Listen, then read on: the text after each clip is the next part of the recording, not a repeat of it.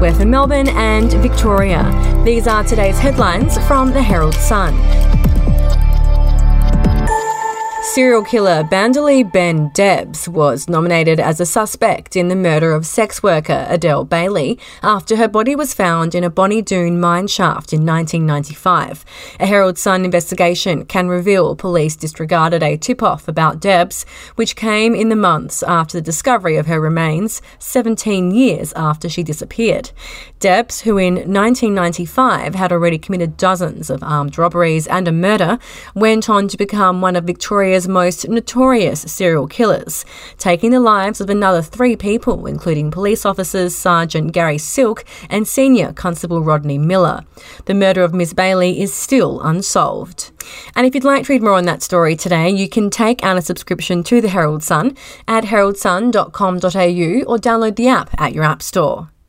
Victorian manufacturers could be forced to shut up shop if gas prices continue to skyrocket, with a consumer watchdog revealing the East Coast faces a shortfall next year as producers continue to ship most of their supply overseas.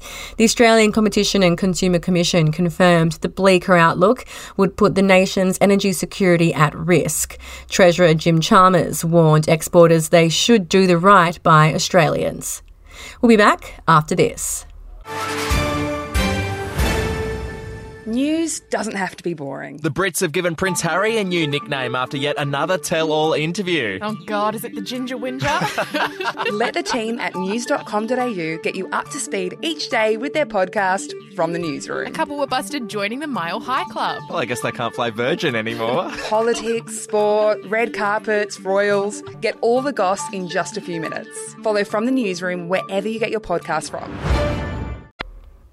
Publicly funded religious hospitals in Victoria would no longer be legally able to refuse abortions under proposed new laws that would protect and extend fundamental human rights. Reason Party leader Fiona Patten will this week introduce a health legislation amendment bill into Parliament in a bid to ensure that no denominational hospital actively refuses to give a woman an abortion or contraceptive treatment. Under the laws, hospitals that receive any taxpayer funding would be required to offer the services. And Australia's tax on beer is on the rise again, with the biggest increase in more than three decades, set to be passed on to pubs and beer lovers. Pressure is already mounting on the Albanese government to slash the excise on drought beer in its October budget as Aussies face a cost of living crunch.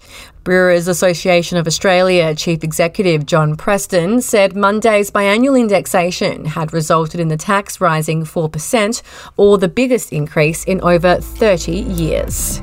And those are your headlines from the Herald Sun.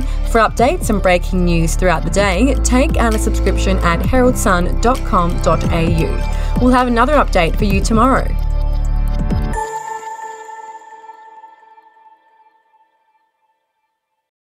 I'm Andrew Rule, the host of the podcast A Life and Crimes. Here are some of the things that we've been talking about the last few weeks. The brutal truth is that when you start looking at it, they always kill or injure a lot more than each other. The professional hitman used to be a professional hitman. Evil strikes in all forms, but particularly as stupidity. Life and Crimes is available wherever you get your podcasts.